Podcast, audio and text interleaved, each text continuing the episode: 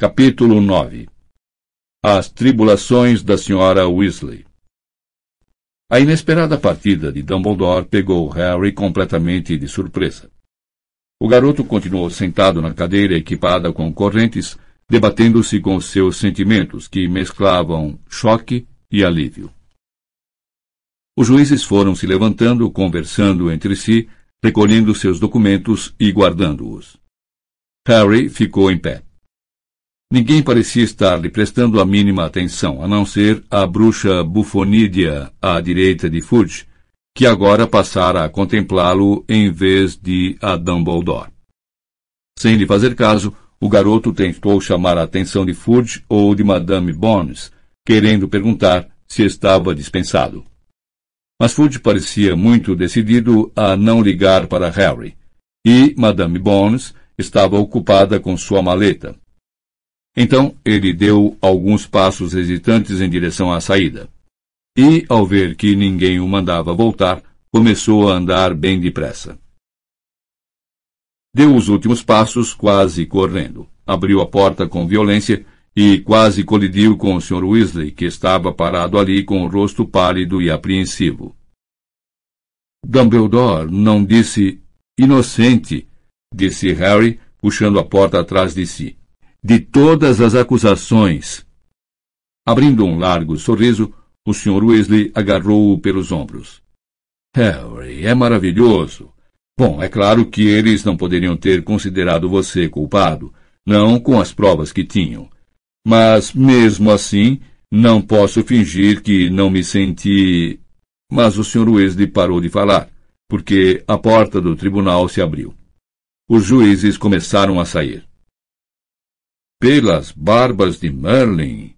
exclamou admirado puxando Harry de lado para deixar os juízes passarem. Você foi julgado por um tribunal completo? Acho que sim, disse Harry em voz baixa. Um ou dois bruxos cumprimentaram Harry com a cabeça ao passar, e alguns, inclusive Madame Bones, disseram Bom dia, Arthur. Mas a maioria desviou o olhar. Cornélio Fudge e a bruxa Bufonídia foram quase os últimos a deixar a masmorra. Fudge agiu como se o Sr. Weasley e Harry fizessem parte da parede. Mas outra vez a bruxa, ao passar, encarou o garoto quase que como se o avaliasse. O último a sair foi Percy. A exemplo de Fudge, ele ignorou completamente o pai e Harry. Passou direto sobraçando um grande rolo de pergaminho e um punhado de penas sobressalentes, as costas empertigadas e o nariz empinado. As linhas ao redor da boca do Sr. Weasley se contraíram ligeiramente, mas ele não deu nenhuma outra mostra de ter visto seu terceiro filho. Vou levá-lo direto para casa. Assim você pode contar aos outros as boas notícias, disse ele, fazendo sinal a Harry para prosseguirem no momento em que os calcanhares de Percy desapareceram na escada para o nível 9. Vou acompanhá-lo a caminho daquele banheiro público em Bethnal Green. Vamos. Então, o que é que o senhor vai ter de fazer com relação àquele banheiro? Perguntou Harry, sorrindo. De repente, tudo lhe parecia cinco vezes mais engraçado do que o normal. Começava a penetrar na sua cabeça a ideia de que fora inocentado. Ia voltar a Hogwarts.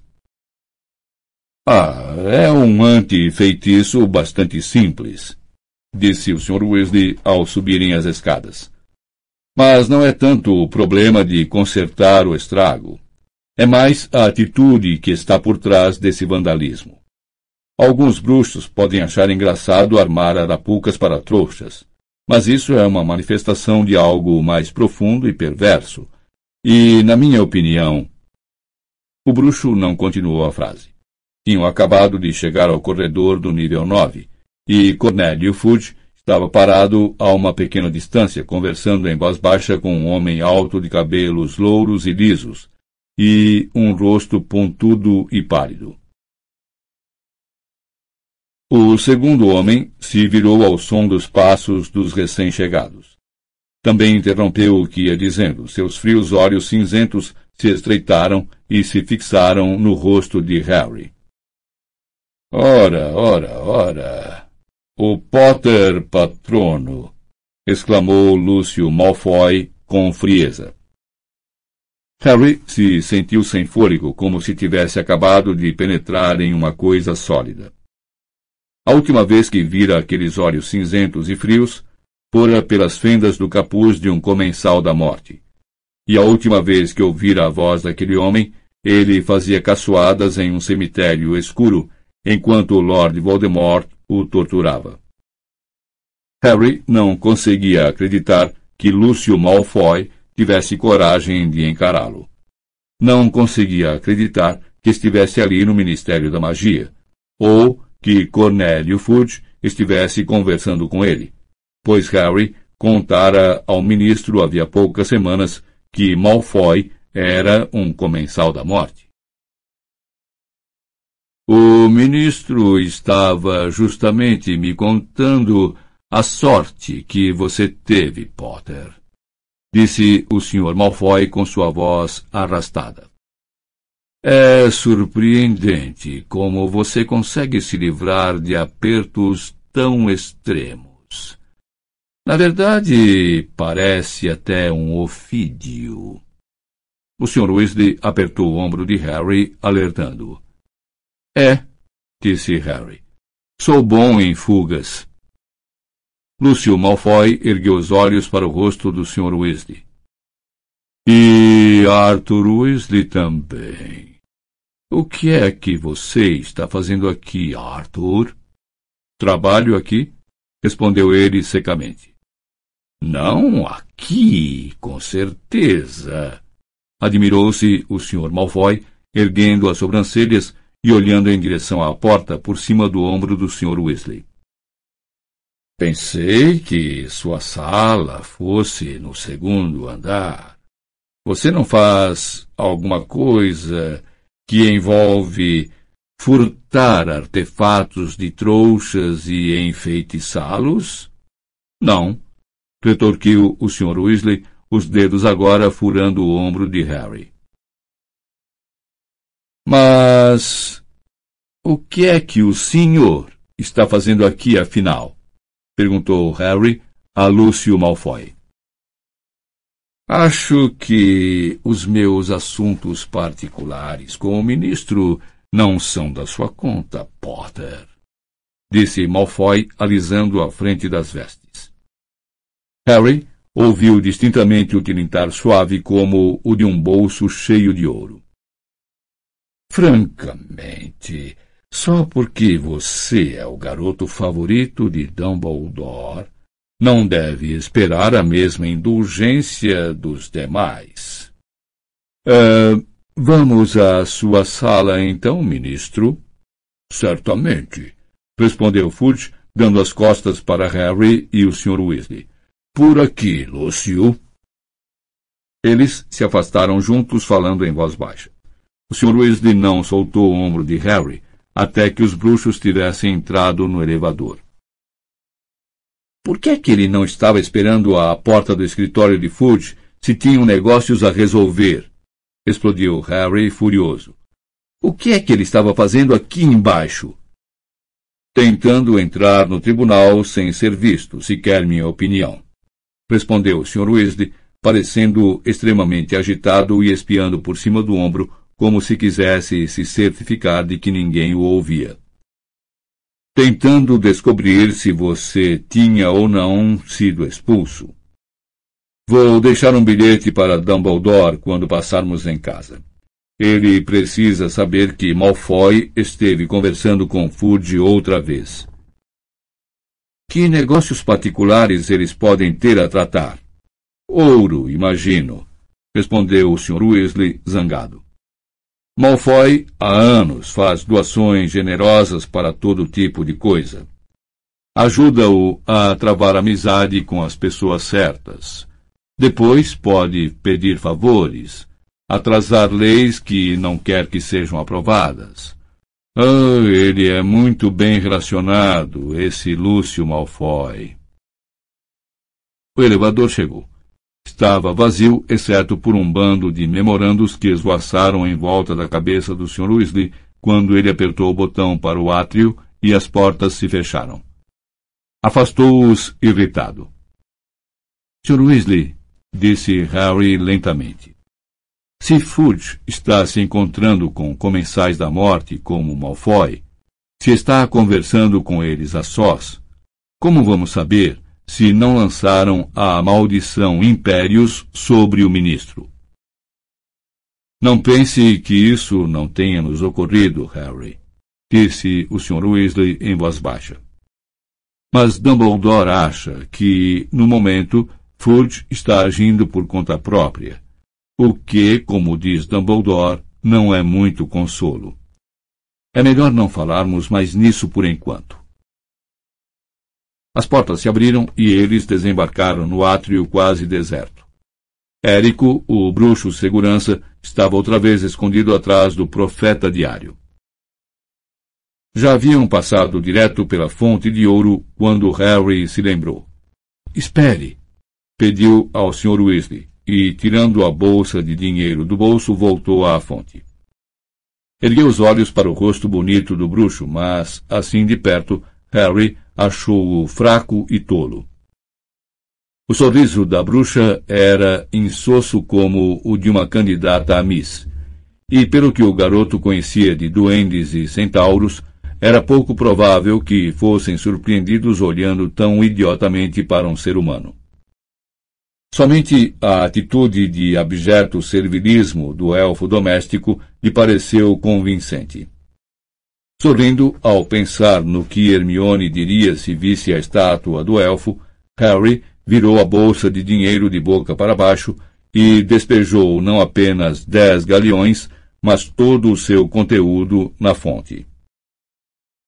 Eu sabia! berrou Ronnie, dando socos no ar. Você sempre consegue se safar. Eles tinham de inocentar você, disse Hermione, que parecera que ia desmaiar de ansiedade quando Harry entrou na cozinha, e agora levava a mão trêmula aos olhos. Não tinham um caso contra você, nenhum. Mas vocês todos parecem bem aliviados, considerando que já sabiam que eu ia me livrar das acusações disse Harry, sorrindo. A senhora Weasley enxugou o rosto no avental, e Fred, George e Gina executaram uma espécie de dança de guerra, cantando.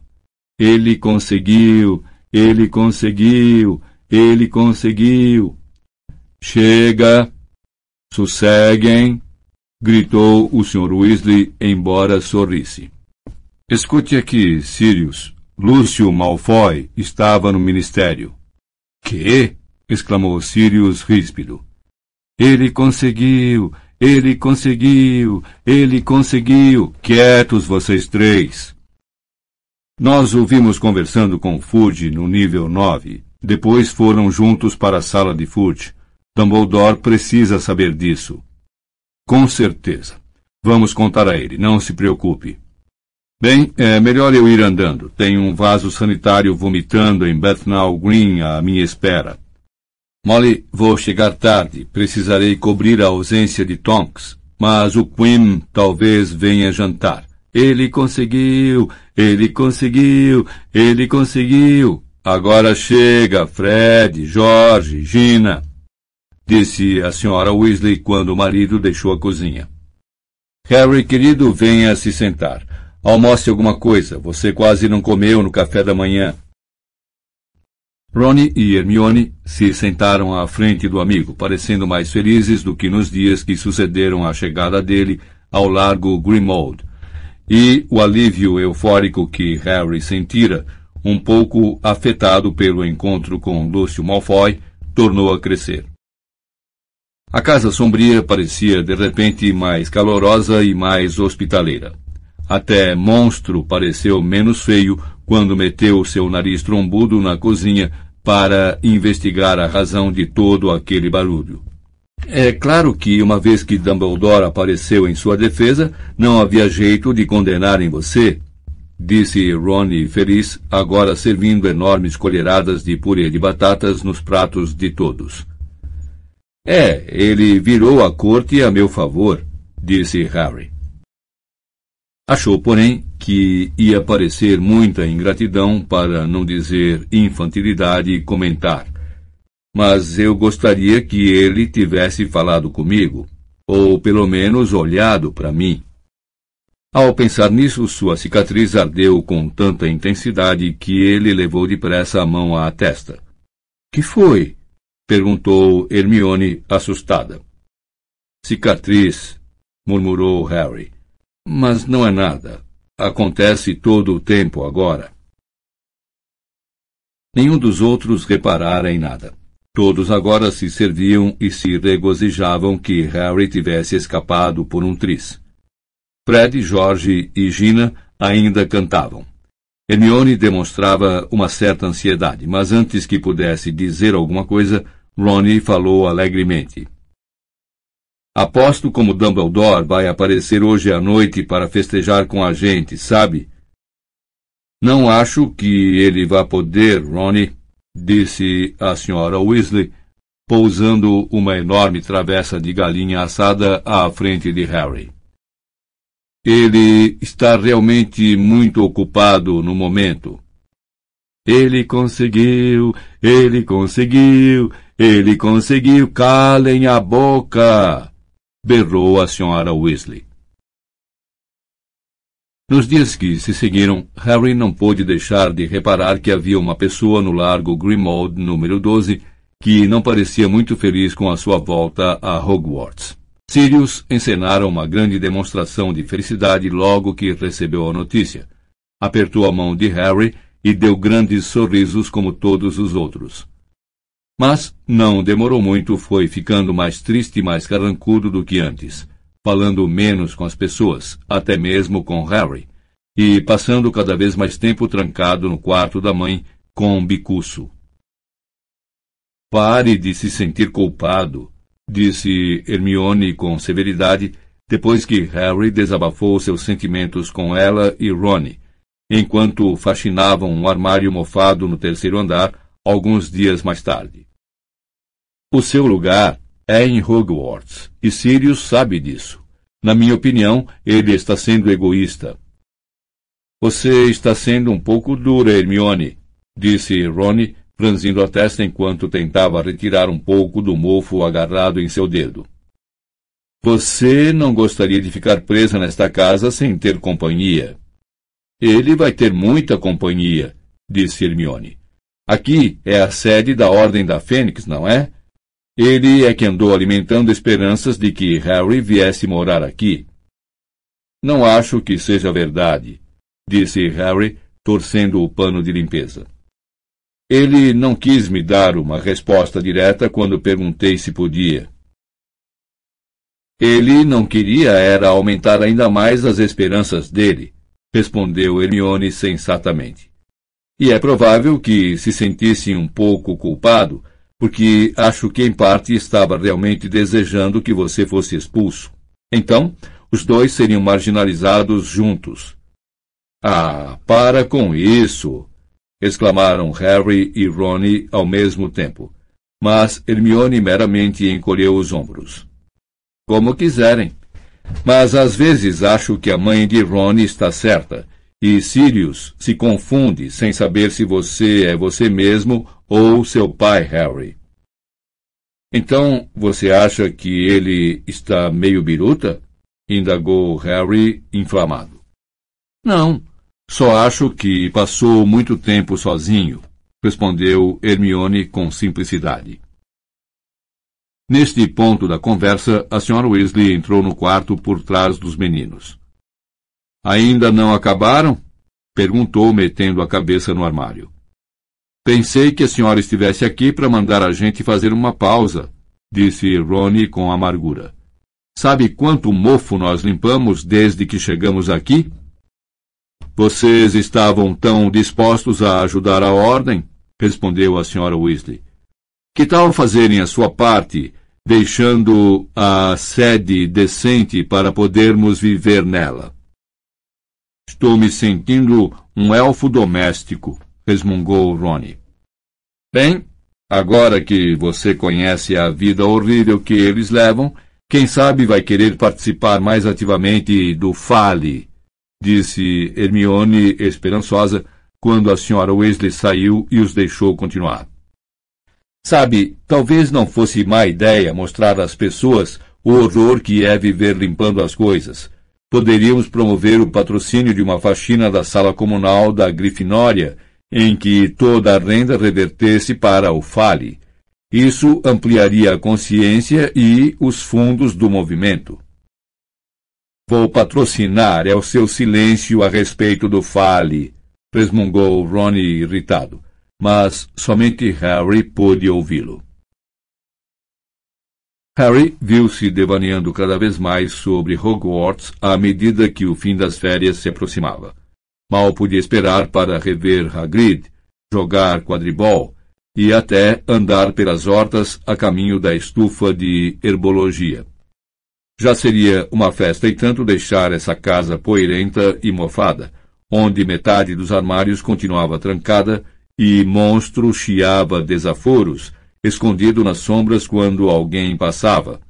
Embora Harry tivesse o cuidado de não comentar nada disso onde Sirius pudesse ouvi-lo.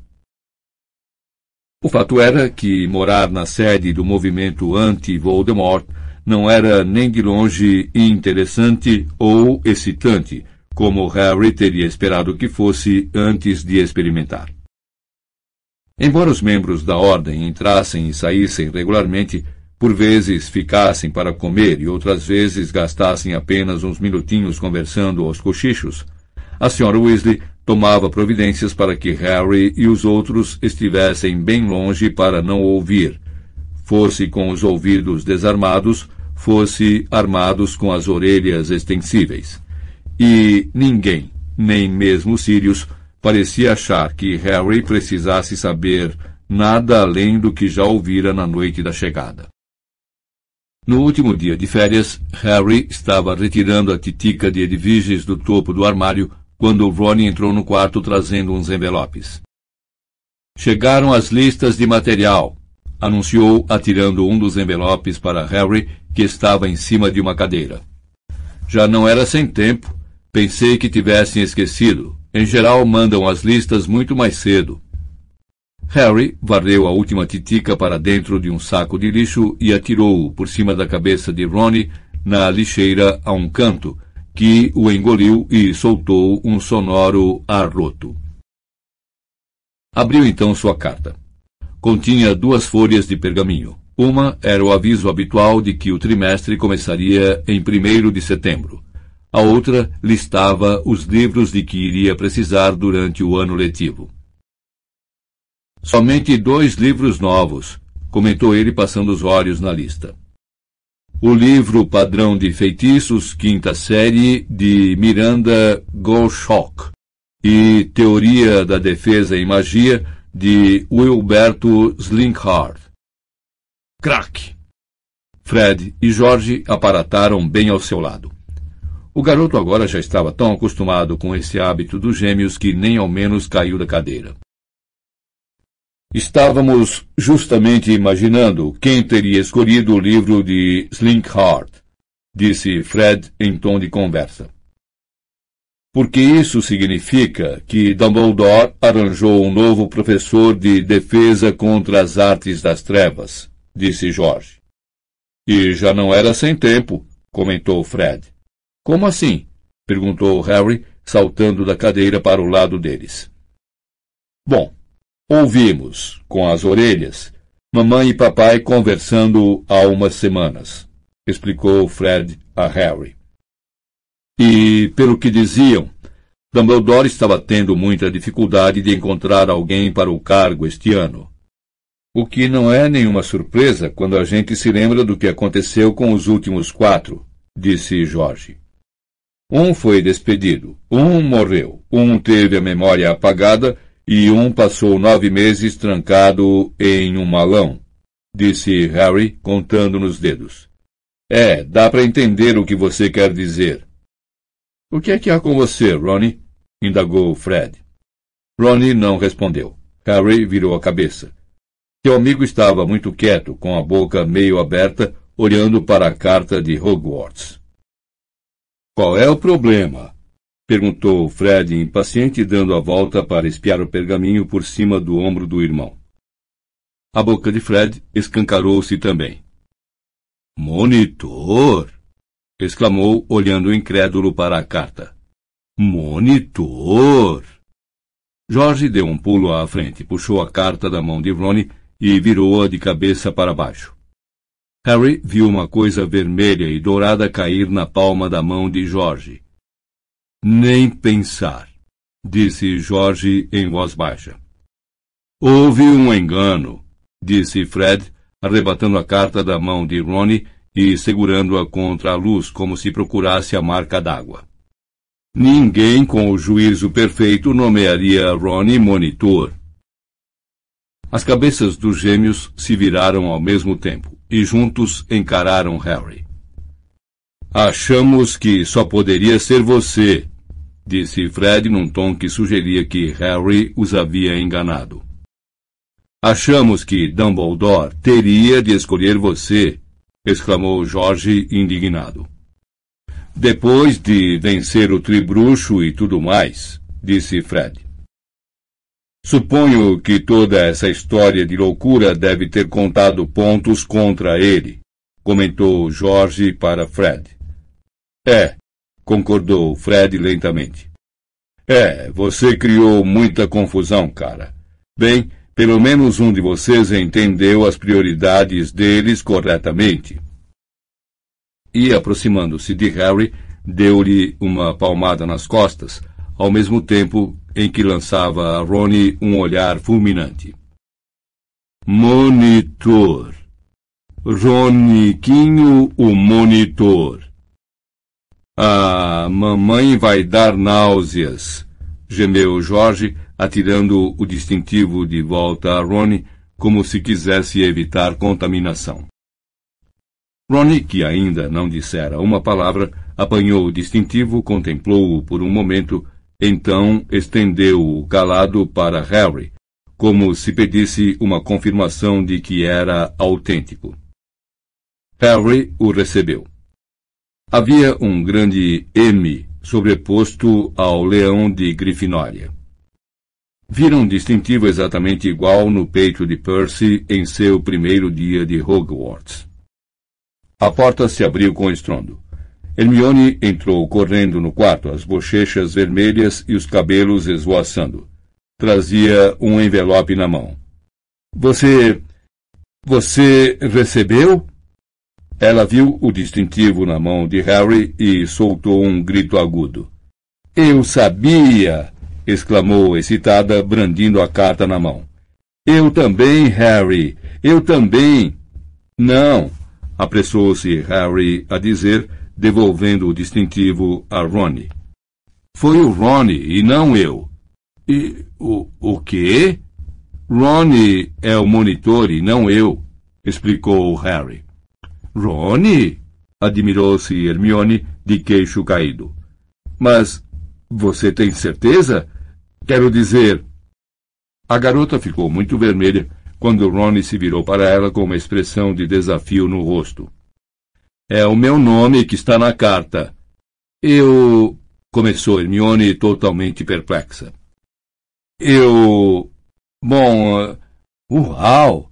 Parabéns, Rony. É realmente inesperado, concluiu Jorge, confirmando com a cabeça.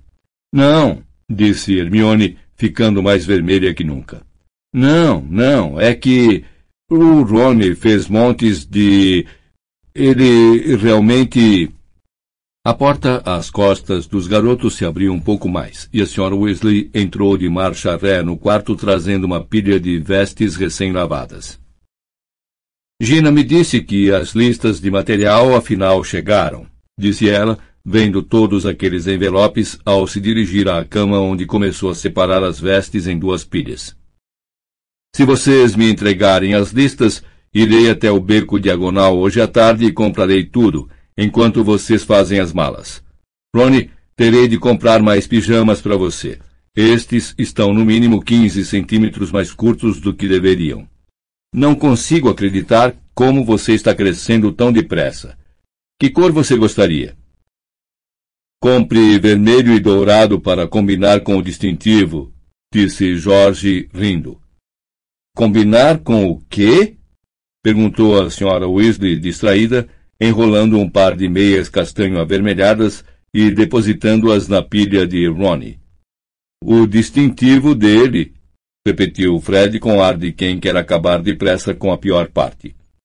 O novo, belo e reluzente distintivo de monitor dele.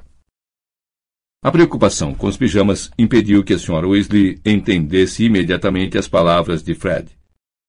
Dele. Mas. Ronnie, você não é. Ronnie mostrou o distintivo. A Sra. Weasley soltou um grito agudo igual ao de Hermione. Eu não acredito! Eu não acredito! Ah, Ronnie, que maravilha! Monitor, como todos na família. Que é que Fred e eu somos? Filhos do vizinho? perguntou Jorge indignado, enquanto a mãe o empurrava para o lado e abria os braços para apertar o filho mais novo. Espere só até o seu pai saber. Ronnie, estou tão orgulhosa de você. Que notícia maravilhosa!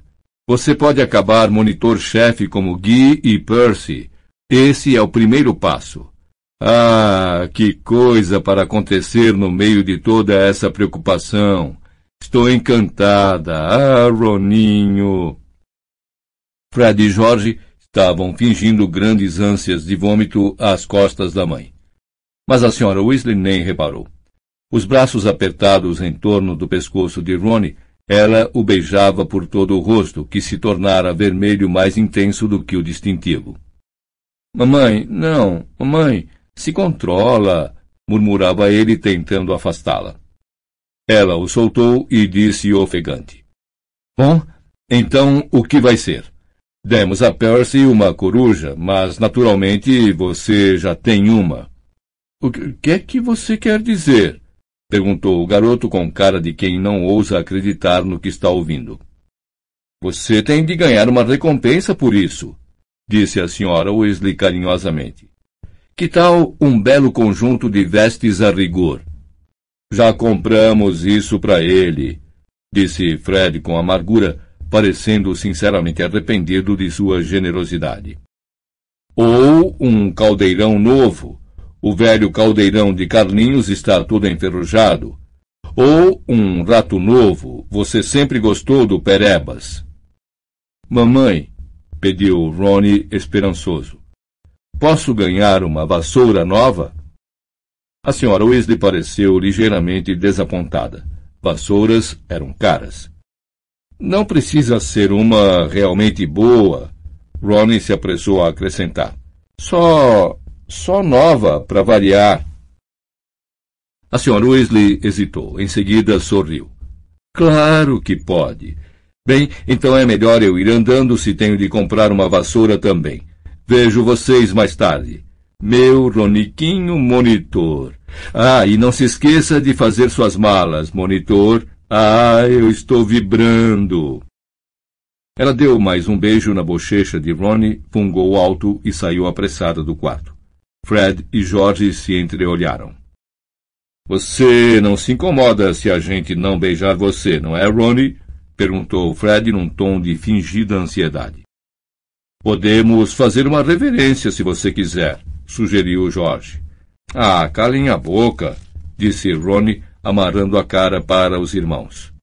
Se não, disse Fred com um sorriso maligno se espalhando pelo rosto. Vai nos tascar uma detenção? Eu adoraria que ele tentasse, debochou Jorge. E ele pode, se vocês não se cuidarem, disse Hermione aborrecida. Os gêmeos caíram na gargalhada e Ronnie murmurou. Deixa pra lá, Hermione. Vamos ter de tomar cuidado com o que fizermos, Jorge, disse Fred, fingindo tremer. Com esses dois atrás da gente.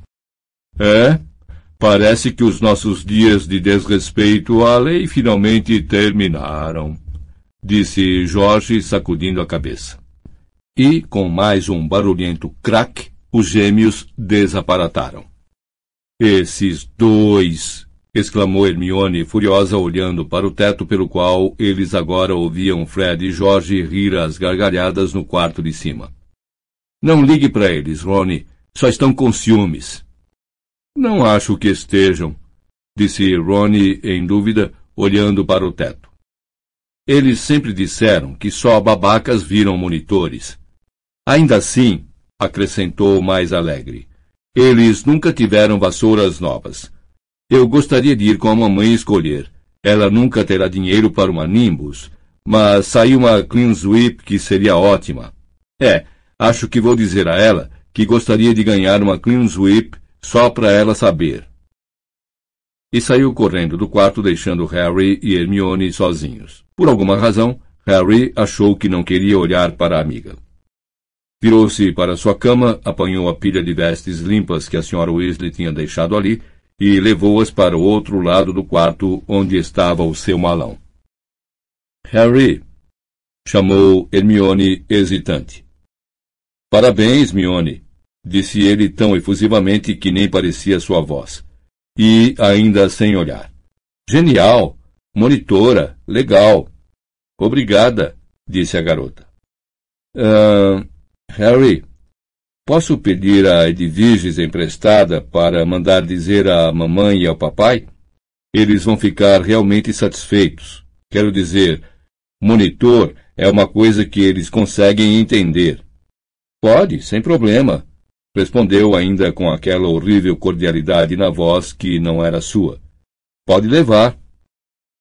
Harry se inclinou para o malão, depositou as vestes no fundo e fingiu estar procurando alguma coisa enquanto Hermione ia até o armário e pedia a Edviges para descer.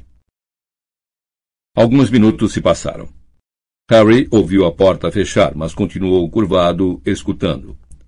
Os únicos sons que ouvia eram os do retrato vazio na parede dando risadinhas e a cesta de lixo no canto regurgitando a titica de coruja. Ele se endireitou e olhou para trás. Hermione saíra e levara com ela Edviges.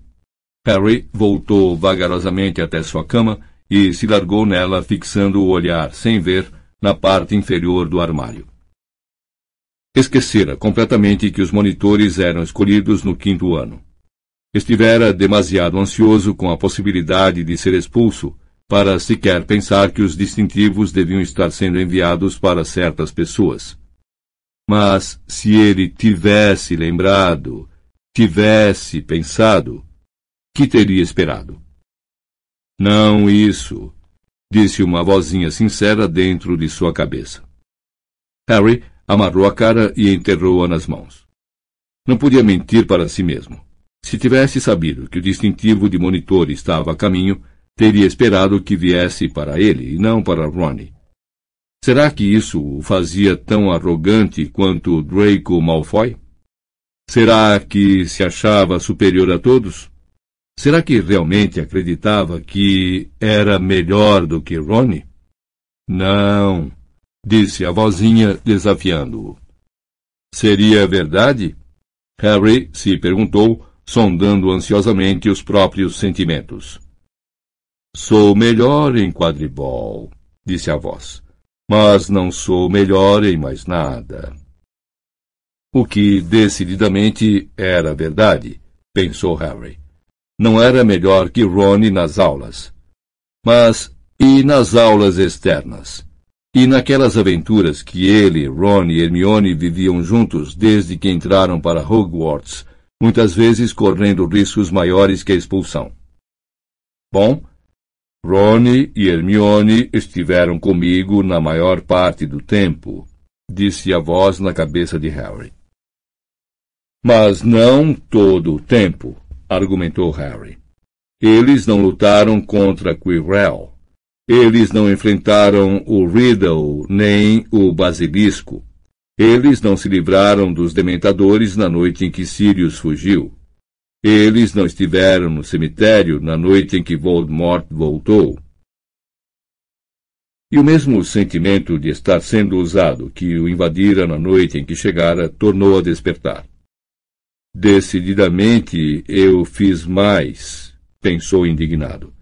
Fiz mais do que qualquer um deles. Mas talvez, disse a vozinha com imparcialidade.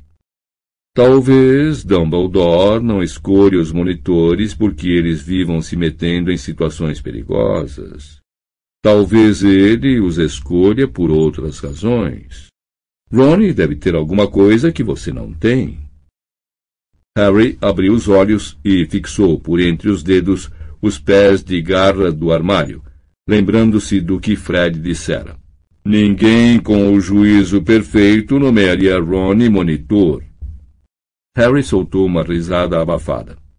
Um segundo depois, sentiu nojo de si mesmo. Ronnie não pedira a Dumbledore para lhe dar o distintivo de monitor. Não era culpa de Ronnie. Será que ele, Harry, o melhor amigo de Ronnie no mundo, Ia ficar emburrado porque não ganharam distintivo? Ia rir com gêmeos às costas do amigo? Estragar para Ronnie este momento em que, pela primeira vez, ele levava melhor sobre Harry em alguma coisa? Neste ponto, ele ouviu os passos de Ronnie subindo a escada. Ficou em pé, ajeitou os óculos e engrenou um sorriso quando Ronnie embarafustou pela porta. Apanhei-a bem em tempo, disse feliz. Ela disse que vai comprar a Clean Sweep se puder. Legal! exclamou Harry e sentiu alívio ao perceber que sua voz perdera a falsa cordialidade. Escute aqui, Ronnie. Parabéns, cara. O sorriso desapareceu do rosto de Ronnie. Eu nunca pensei que seria eu, disse, sacudindo a cabeça. Pensei que seria você. É, eu criei muitos problemas, disse Harry, fazendo coro a Fred. É, é, suponho. Bom, é melhor a gente fazer as malas, não acha? Era estranho como os pertences dos dois pareciam ter se espalhado desde que haviam chegado ali. Levaram quase a tarde inteira para reunir os livros e outras coisas largadas pela casa e guardá-las de volta nos malões de escola. Harry reparou que o amigo não parava de mexer no distintivo. Primeiro colocou-o sobre a mesa de cabeceira. Depois, guardou-o no bolso da jeans. Por fim, tirou-o e ajeitou-o sobre as vestes dobradas, como se quisesse ver o efeito do vermelho sobre o negro. Somente quando Fred e George apareceram e se ofereceram para prendê-lo à testa dele com um feitiço adesivo permanente, é que ele o embrulhou carinhosamente nas meias castanhas e trancou-o no malão. A senhora Weasley voltou do beco diagonal por volta de seis horas, carregada de livros e mais um embrulho comprido de papel pardo grosso que Ronnie tirou das mãos dela com um gemido de desejo. Não precisa desembrulhar agora. As pessoas estão chegando para o jantar. Quero todos lá embaixo, disse a mãe. Mas, no instante em que ela desapareceu de vista, o garoto rasgou o papel num frenesi e examinou cada centímetro da vassoura nova, com uma expressão de êxtase no rosto. Embaixo, no porão, a senhora Weasley pendurou uma flâmula vermelha sobre a mesa de jantar coberta de iguarias em que se lia. Parabéns, Ronnie e Hermione, os novos monitores. Ela parecia muito mais animada do que Harry a vira durante todo o período das férias. Pensei em fazer uma festinha e não um jantar à mesa, disse a Harry, Ronnie, Hermione, Fred, George e Gina, quando eles entraram no aposento. Seu pai e Guy estão a caminho, Ronnie. Despachei corujas para os dois, e eles ficaram entusiasmados, acrescentou sorridente. Fred girou os olhos para o teto. Sirius, Lupin, Tonks e Queen Shacklebolt já estavam ali. E Olho Tonto Moody chegou batendo a perna de pau, logo depois de Harry se servir de uma cerveja amanteigada. Ah, Alastor, que bom que você está aqui! cumprimentou a senhora Weasley animada quando Olho Tonto sacudiu do corpo a capa de viagem. Há séculos que andamos querendo pedir a você. Será que podia dar uma olhada na escrivaninha da sala de visitas e nos dizer o que é que tem lá dentro? Não quisemos abri-la porque pode ser alguma coisa realmente ruim. Pode deixar comigo, Molly. O olho azul elétrico de Moody girou para o alto e fixou-se no teto da cozinha, transpassando-o. Sala de visitas. Rosnou à medida que sua pupila se contraía. Escrivaninha no canto. Ah, estou vendo. É, é um bicho-papão. Quer que eu suba e me livre dele, Molly? Não, não. Eu mesma farei isso mais tarde. Sorriu a senhora Weasley. Tome a sua bebida. Na verdade, estamos fazendo uma pequena comemoração, disse, indicando a flâmula vermelha. O quarto monitor na família, disse com carinho, arrepiando os cabelos de Ronnie. Monitor, hã? resmungou Moody, seu olho normal fixando-se em Ronnie e o mágico girando para olhar um lado da própria cabeça.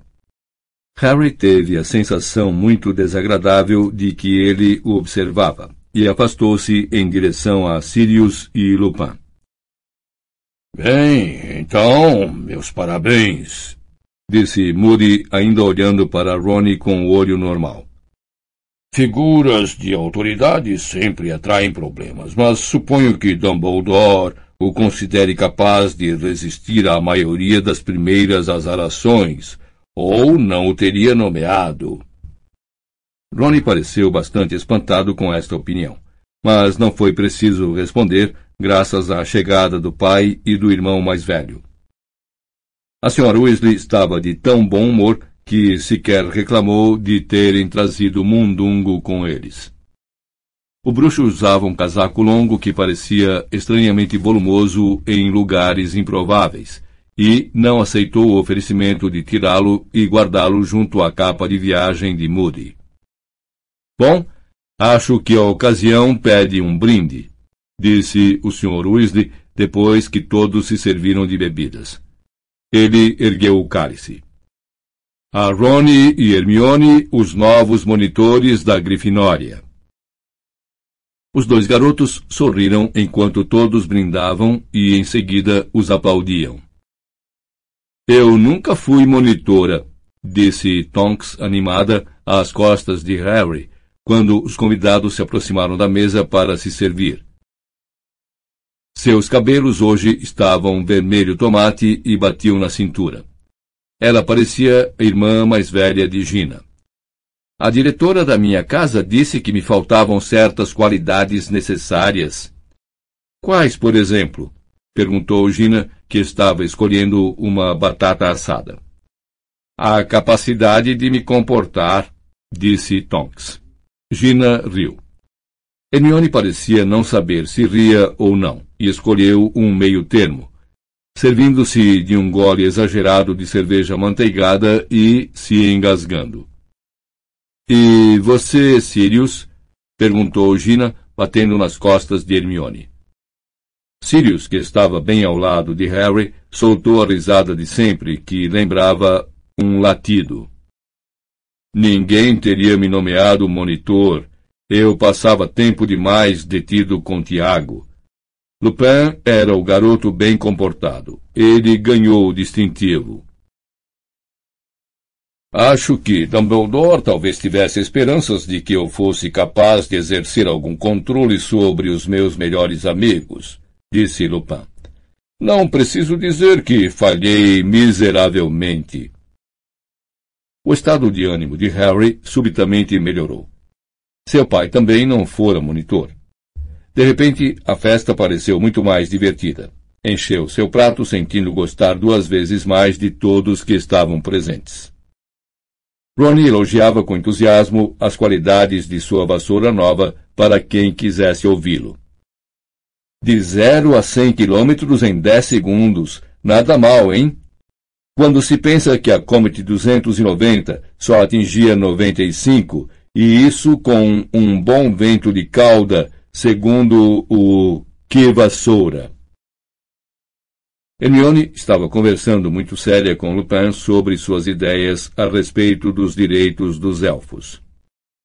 Quero dizer, é o mesmo tipo de absurdo que a segregação de lobisomens, não é? Tudo isso parece nascer dessa horrível mania dos bruxos se acharem superiores aos outros seres. A senhora Weasley e Guy requentavam a mesma discussão de sempre sobre o cabelo do rapaz. Está realmente passando dos limites. E você é tão bonito. Ficaria muito melhor se os cortasse mais curtos. Você não acha, Harry? Ah, não sei, disse Harry, ligeiramente assustado por perguntarem sua opinião. Afastou-se discretamente e foi em direção a Fred e que estavam agrupados em um canto com Mundungo. O bruxo parou de falar quando avistou Harry, mas Fred deu uma piscadela e fez sinal para o garoto se aproximar. Tudo bem, disse ele a Mundungo. Podemos confiar no Harry. É ele quem nos dá suporte financeiro. Olha só o que o Dunga arranjou para nós, disse Jorge, estendendo a mão para Harry. Estava cheia de alguma coisa que lembrava vagens murchas. Produziam um barulhinho abafado de chocalho, embora estivessem completamente paradas. Sementes de tentáculos venenosos, esclareceu Jorge. Precisamos delas para o kit mata-aula mas são substâncias não comerciáveis classe C.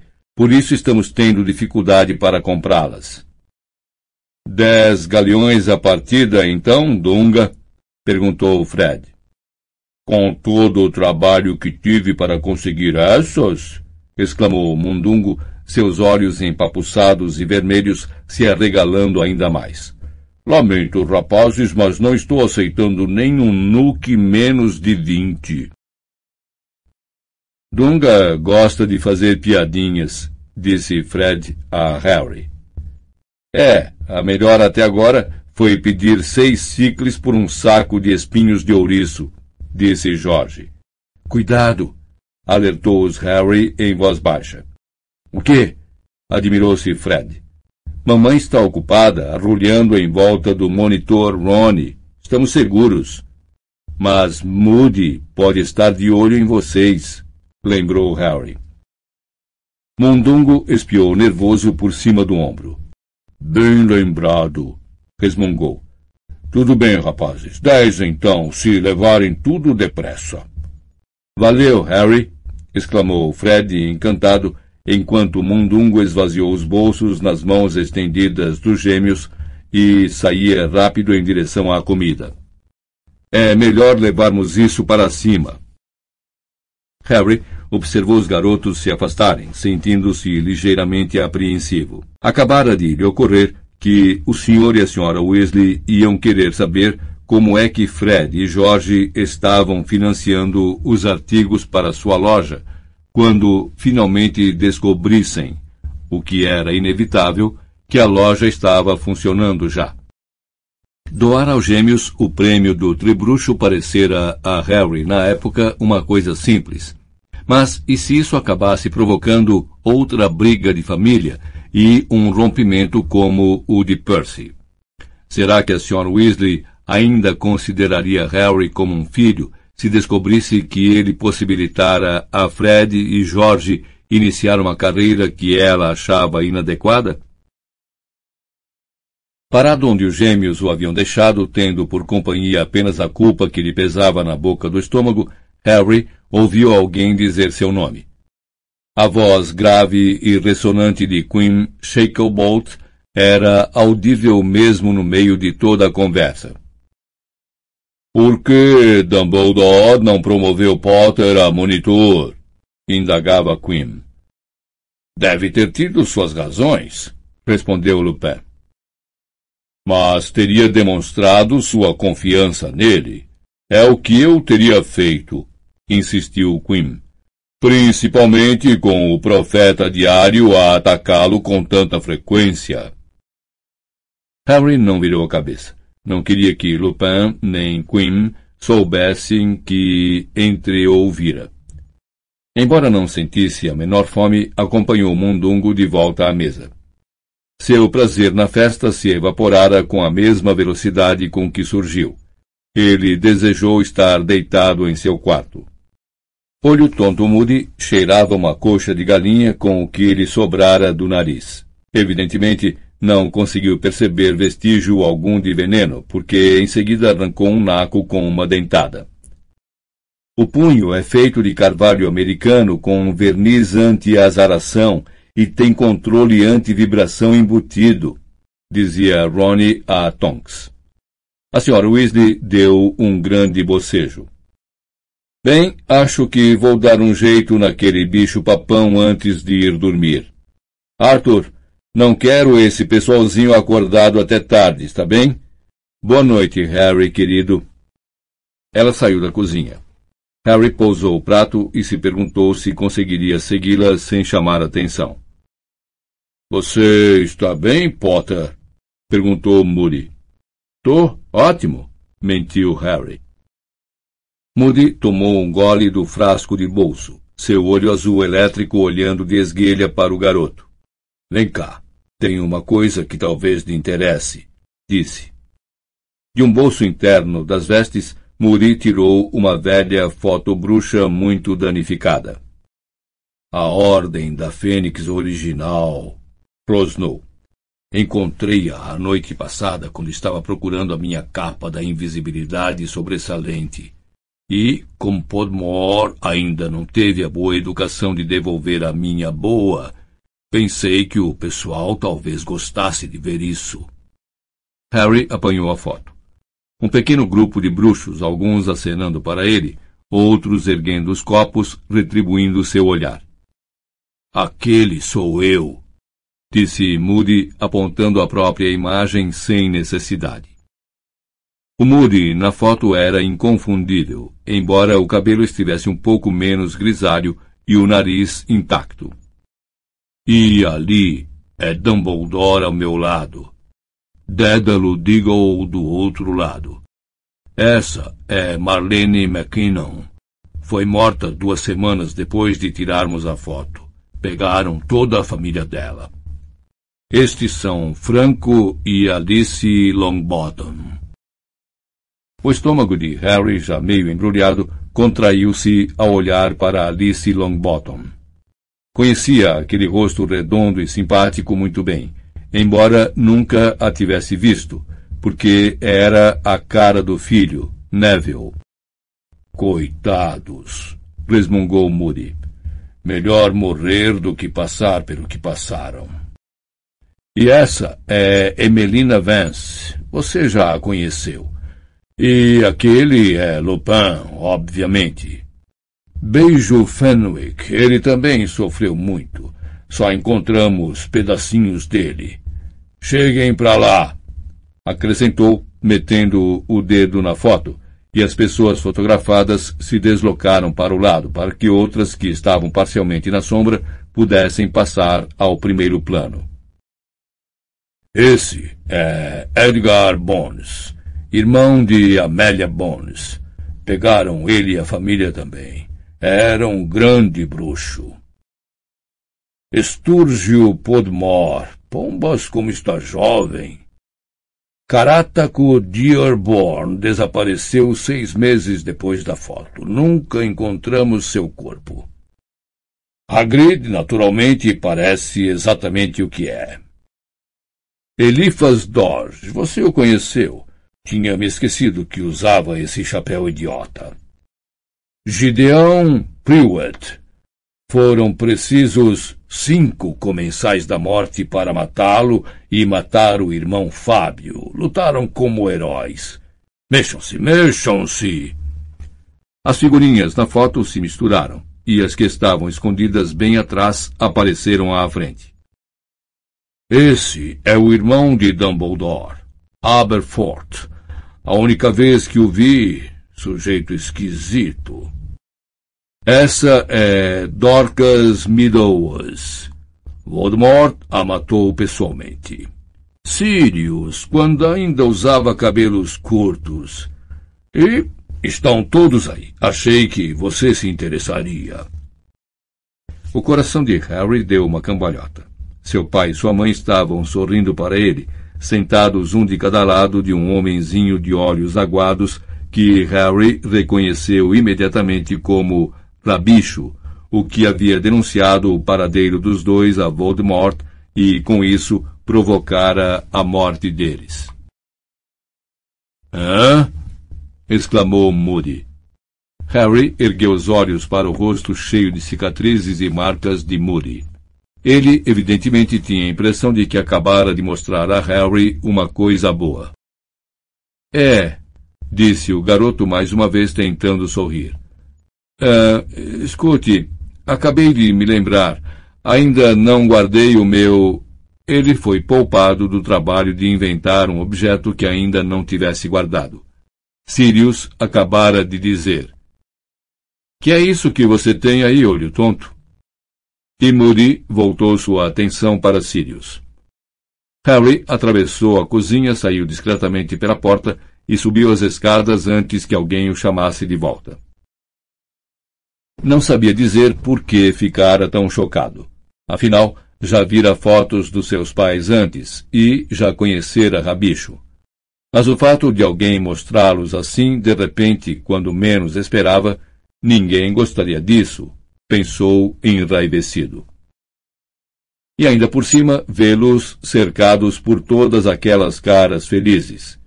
Beijo Fenwick, que fora encontrado em pedacinhos, e Gideão, que morrera como herói, e os Longbottom, que foram torturados até enlouquecer. Todos acenando felizes na foto para sempre, sem saber que estavam condenados. Bom, Moody talvez achasse isso interessante. Ele, Harry, achava perturbador. O garoto subiu as escadas pé ante pé até o corredor, passou pelas cabeças empalhadas dos elfos, satisfeito de estar sozinho. Mas, ao se aproximar do primeiro patamar, ouviu ruídos. Alguém estava soluçando na sala de visitas. Olá? chamou. Não houve resposta, mas os soluços continuaram. Harry subiu os degraus restantes de dois em dois, cruzou o patamar e abriu a porta da sala de visitas. Alguém estava encolhido contra a parede escura, a varinha na mão, todo o corpo sacudido por soluços. Esparramado no velho tapete empoeirado, em uma mancha de luar visivelmente morto, encontrava-se Ronnie. Todo o ar pareceu fugir dos seus pulmões. Harry teve a sensação de que estava atravessando o chão. Seu cérebro congelou. Ronnie morto? Não, não era possível. Mas espere um momento. Não podia ser. Ronnie estava lá embaixo. Senhora Weasley, chamou Harry com a voz embargada. Ridículos! Soluçava a bruxa apontando a varinha trêmula para o corpo do filho. Crack! O corpo de Ronnie se transformou no de Guy, de barriga para cima, braços e pernas abertos, olhos abertos e vidrados. A senhora Weasley voltou a soluçar. Crack! O corpo do Sr. Weasley substituiu o de Guy, seus óculos tortos, um filete de sangue escorrendo pelo rosto. Não! gemia a senhora Weasley. Não! Ridículos!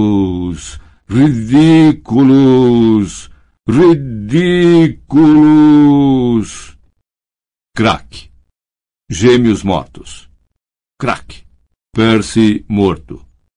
Crack. Harry morto. Senhora Weasley, saia daqui! gritou Harry, contemplando o próprio cadáver estirado no chão. Deixe outra pessoa. O que está acontecendo? Lupin subira correndo à sala, seguido de perto por Sirius e Moody, que fechava a fila, batendo a perna de pau. Lupin olhava da Sra. Weasley para o cadáver de Harry no chão, e pareceu compreender tudo no mesmo instante. Puxando a varinha, disse em tom muito claro e firme: Ridículos! O corpo de Harry desapareceu. Um globo de prata pairou no ar sobre o local em que estivera o cadáver. Lupin sacudiu a varinha mais uma vez e o globo desapareceu em uma baforada de fumaça. Ah! Ah! Ah! ah. Engoliu a senhora Weasley em seco e tornou a se desmanchar numa torrente de lágrimas com o rosto entre as mãos. Molly! disse Lupin desolado, aproximando-se dela. Molly, não! No segundo seguinte, ela soluçava de se acabar no ombro de Lupin. Molly, foi apenas um bicho-papão, disse ele, consolando-a, dando-lhe palmadinhas na cabeça. Apenas um bicho-papão idiota. Eu os vejo mortos todo o tempo, gemeu a senhora Weasley no ombro do bruxo. Todo o tempo tenho sonhos. Sirius ficou olhando fixamente para o pedaço do tapete em que estivera deitado o bicho-papão, fingindo ser Harry. Molly olhava para o garoto, que evitou seu olhar. Tinha a estranha sensação de que o olho mágico de Moody o acompanhara desde a cozinha. Não diga ao Arthur, pedia a senhora Weasley, agora engolindo o choro e enxugando nervosamente os olhos com os punhos. Não quero que ele saiba. Fui boba. Lupin lhe deu um lenço e ela assou o nariz. Harry, sinto muito. O que é que você vai pensar de mim? perguntou trêmula. Não consigo nem me livrar de um bicho-papão. Bobagem, disse Harry, tentando sorrir. Estou tão preocupada, disse ela, as lágrimas mais uma vez saltando-lhe dos olhos. Metade da família está na ordem. Será uma bênção se todos sobreviverem. E Percy não está falando conosco. E se alguma coisa terrível acontecer antes de termos feito as pazes com ele? E o que vai acontecer se Arthur e eu morrermos? Quem é que vai tomar conta de Ronnie e Gina? Molly, chega, disse Lupin com firmeza. Agora não é como da última vez. A ordem está mais bem preparada. Contamos com uma dianteira Sabemos o que Voldemort pretende. A senhora Weasley soltou um gritinho de medo ao ouvir esse nome. Ah, Molly, vamos. Já é tempo de você se acostumar a ouvir o nome dele. Escute, não posso prometer que ninguém vai sair ferido. Ninguém pode prometer isso. Mas estamos muito melhor do que estávamos da última vez. Você não fazia parte da ordem naquele tempo, por isso não compreende. Da última vez, Havia vinte comensais da morte para cada um de nós, e eles foram nos matando um a um. Harry lembrou-se da fotografia dos seus pais sorridentes. Sabia que Moody ainda o observava. Não se preocupe com Percy, disse Sirius abruptamente. Ele vai mudar de opinião. É apenas uma questão de tempo. E Voldemort vai sair das sombras, e quando isso acontecer, o ministério inteiro vai nos pedir perdão. E não tenho muita certeza se vamos aceitar o pedido deles, acrescentou com amargura. Agora, quanto a quem vai cuidar de Ronnie e Gina se você e Arthur morrerem, disse Lupin com um leve sorriso. O que é que você acha que vamos fazer? Deixá-los morrer de fome? A senhora Weasley deu um sorriso trêmulo. Estou sendo boba, murmurou outra vez, enxugando os olhos. Mas Harry, fechando a porta do quarto atrás de si uns dez minutos depois, não conseguiu achar que a senhora Weasley fosse boba. Via seus pais sorrindo para ele na velha foto danificada, sem saber que suas vidas, como a de tantos outros à sua volta, estavam chegando ao fim. A imagem do bicho-papão se transformando no cadáver de cada membro da família da Sra. Weasley não parava de lampejar diante dos seus olhos. Sem aviso, a cicatriz em sua testa queimou de dor e seu estômago revirou horrivelmente. Para com isso, disse com firmeza, esfregando a cicatriz à medida que a dor foi diminuindo. Primeiro sinal de loucura falar com a própria cabeça, disse a voz sonsa do quadro vazio na parede. Harry não lhe deu atenção. Sentiu-se mais velho do que jamais se sentira na vida e parecia-lhe extraordinário que há pouco menos de uma hora estivesse preocupado com uma loja de logros e com quem ganhara um distintivo de monitor. Fim do CD 9